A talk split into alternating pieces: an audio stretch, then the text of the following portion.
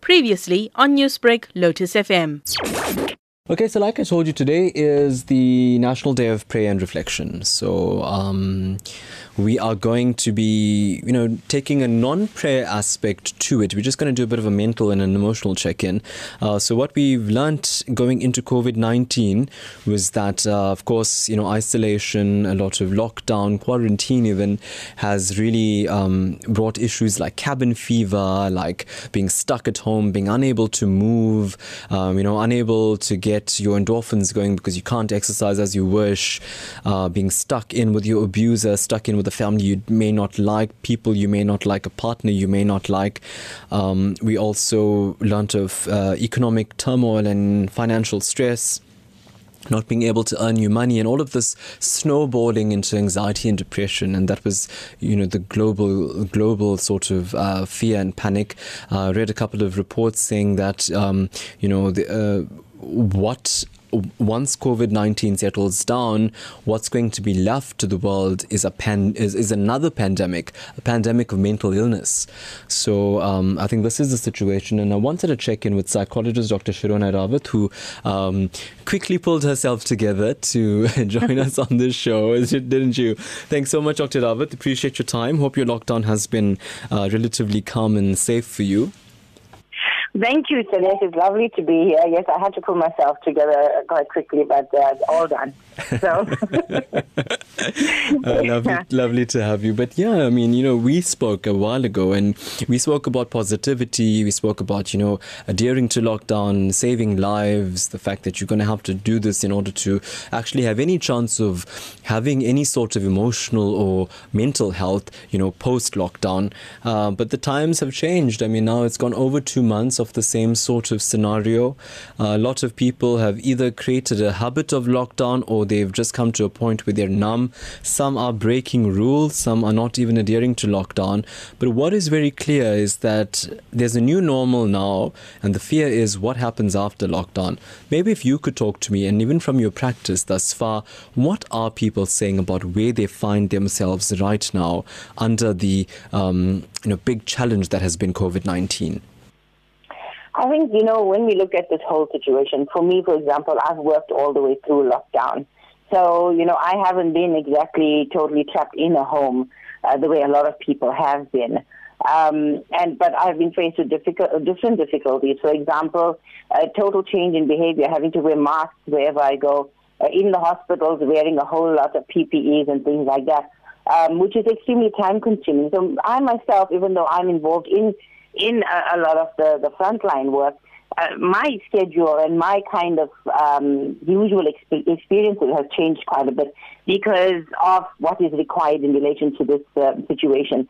So I can see how the general uh, individual out there would have, you know, panic and would actually be feeling kind of anxious at yeah. this time. Yeah, it's changed, yeah. Dr. Rawat, hasn't it? I mean, when we spoke about it about maybe two months ago, uh, we called, we used the terms of, um, you know, uh, cabin fever.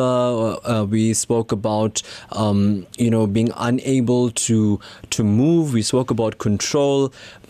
Has it changed into something else now? Because now it seems as if a lot of people are, dare I say, a bit more. Um, are worried to the point that they're actually quite about how challenging lockdown is. I think you know people have reached a stage of I, I feel like you know a little bit of helplessness, um, and you know helpless helplessness and disempowerment are, are kind of feelings and conditions that lead towards things like depression and other mental uh, issues and things like that. Um, so in general, we're looking at the average individual, not an individual that's living in a home with abuse or an individual that's living in extreme poverty. Um, uh, that can just the average home. If we're looking at that, we're looking at a huge change in a person's lifestyle.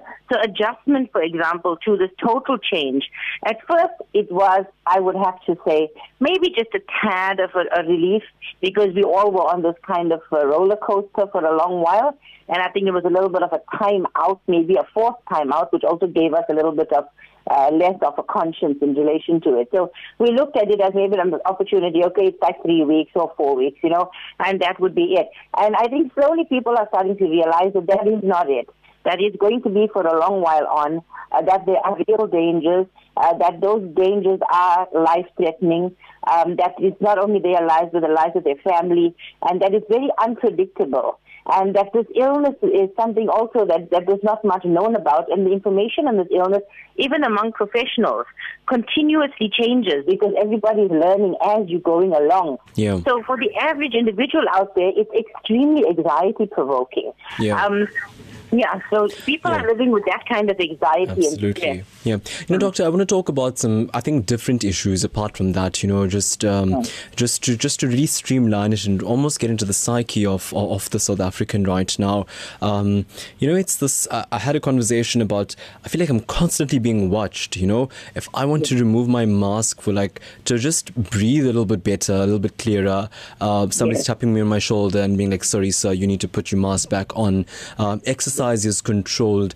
You know, everything is just coming with a lot more uh, terms and conditions, um, and and then you also get the other side of it where a lot of people are throwing caution to their to the wind. Some are getting their hair done. You know some are having the gatherings at home. Some are doing what you should not be doing. So it's almost a tussle that the individual goes through.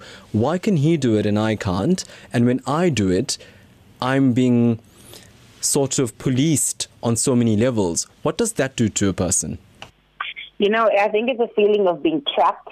So, and disempowered again, as I was saying. So, it's like your rights are kind of, you feel as if your rights are kind of being taken away from you. You also feel that you don't have a voice because a lot of these things were brought down without uh, public opinion, really speaking. It was uh, considered a state of emergency, and so everything was imposed upon people rather than people having a voice and discussing and coming to some kind of a conclusion. Um, in relation to those individuals that are not following the lockdown and things, I mean, that's a little bit of deviant behavior, I have to say. Um, because again, there we are looking at real risk, uh, risk. So if people are actually exposing other people, that's a violation for a reason.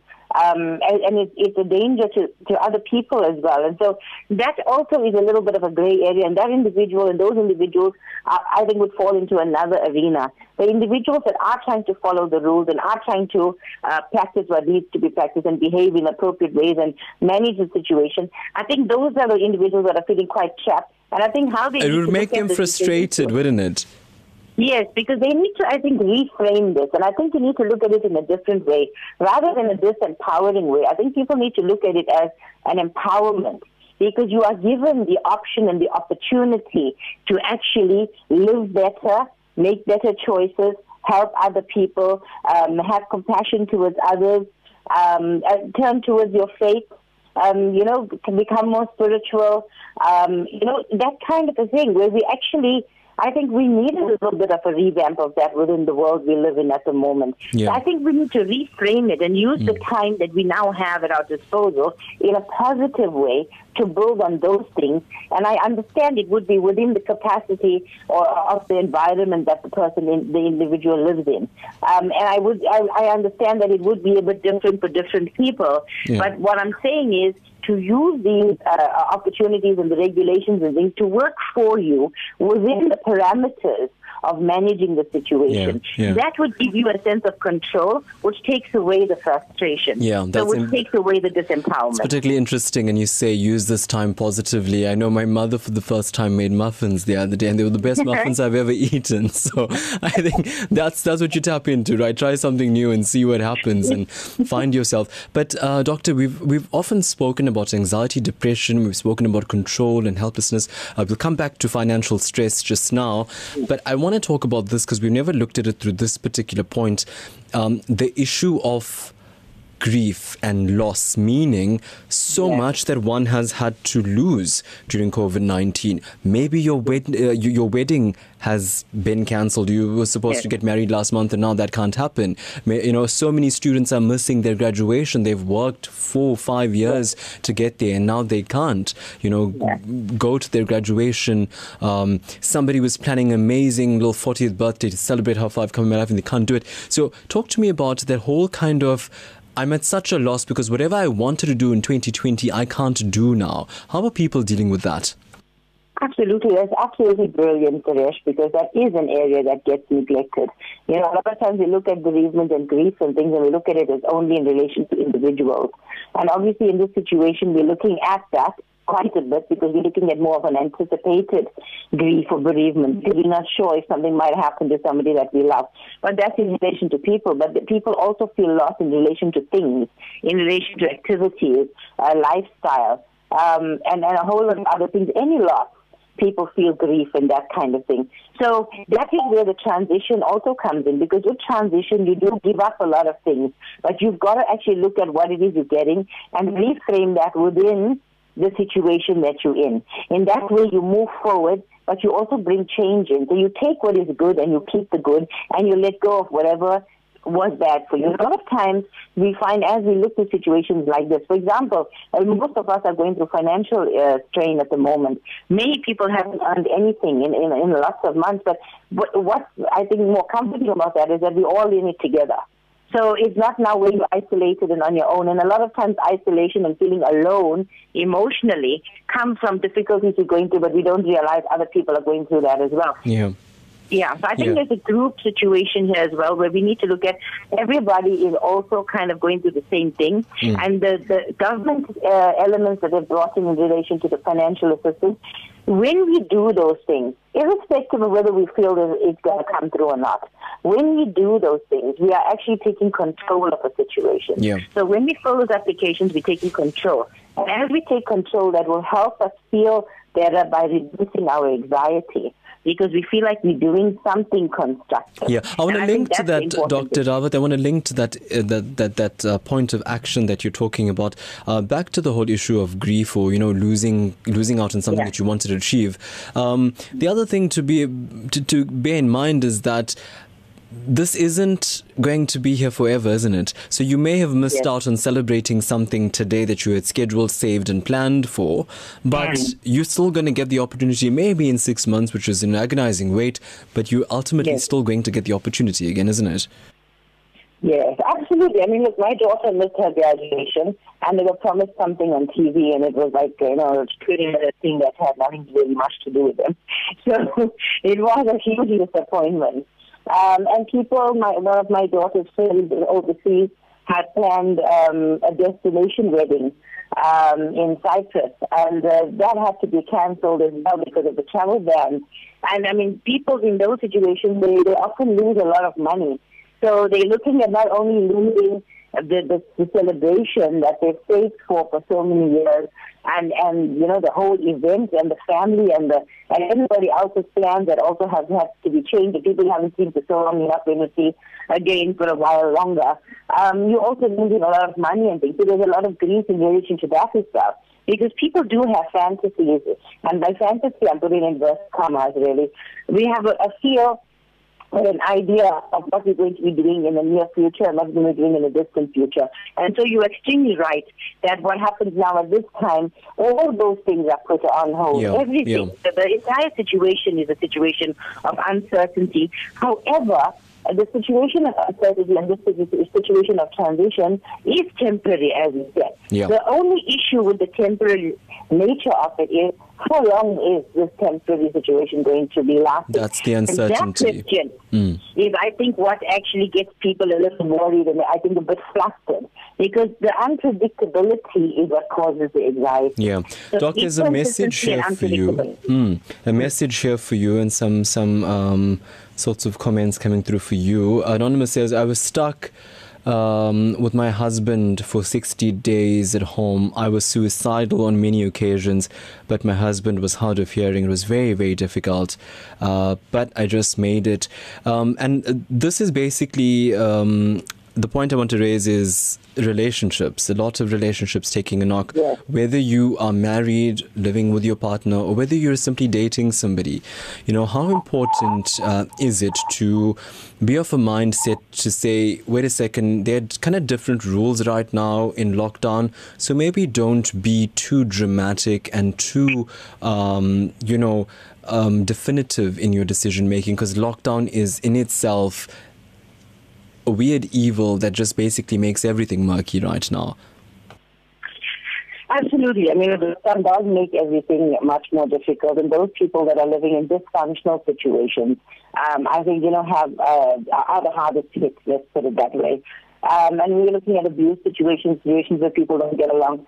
You know, generally, individuals can be accommodating to a certain level.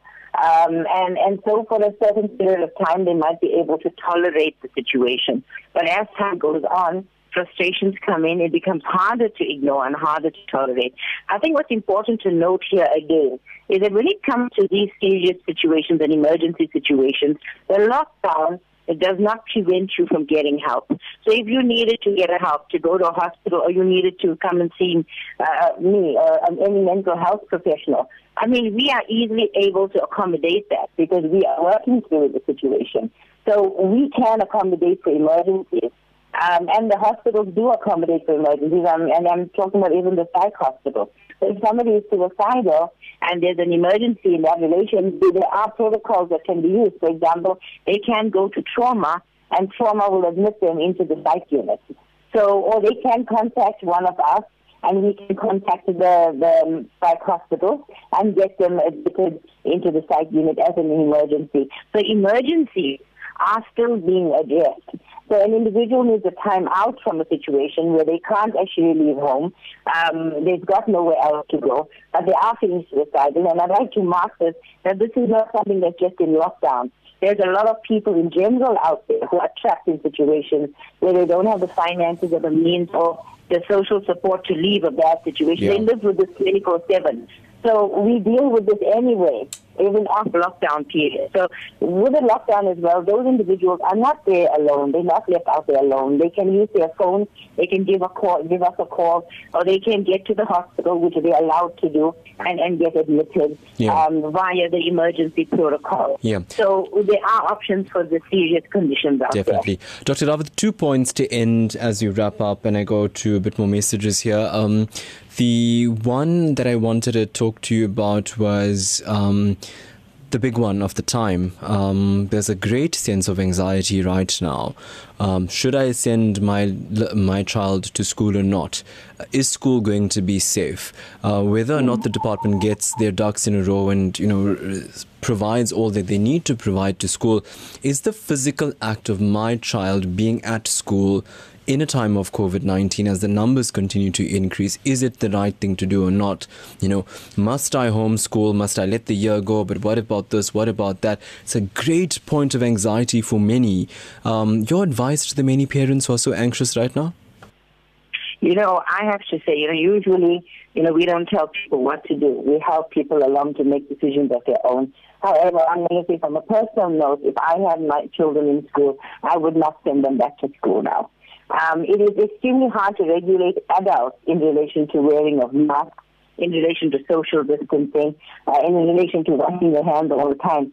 So I cannot imagine how they're going to manage school children at that number of individuals in, in a small environment. Um, and, and to monitor what's going on because the natural inclination is to touch our face. Our natural inclination is not to wash our hands every five minutes. And I mean, they're not going to be having things like alcohol based 70% you know, sanitizers and things that school children share food sometimes, especially if they're younger. Um, and so my advice would be rather to err on the side of caution, and that's what I would do. Um, in relation to homeschooling, there are lots of options available. Lots of parents are not able to do this on their own. So, um, because they might have to go to work themselves.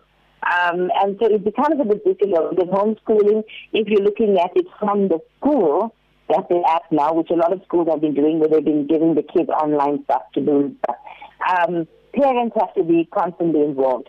There are other homeschooling options available. So I think parents need to look at whether they want their child to continue, which is a possibility, and if they're willing to carry on with homeschooling for now, which is a huge possibility, and lots of options out here in South Africa for homeschooling. And the homeschooling is excellent. The programs are excellent. So uh, there are those options that, that somebody can turn to should they not want to lose yeah. the year. Yeah. Um, yeah. If they decide that they can't do, can't do that, they want to lose the year, they need to accept that there's a reason for this, there's a purpose for this. We've got to look at the bigger picture, we've got to look ahead at the broader scheme of things, and we've got to decide what is important to us. And obviously, the health and well-being of our children is very important to us.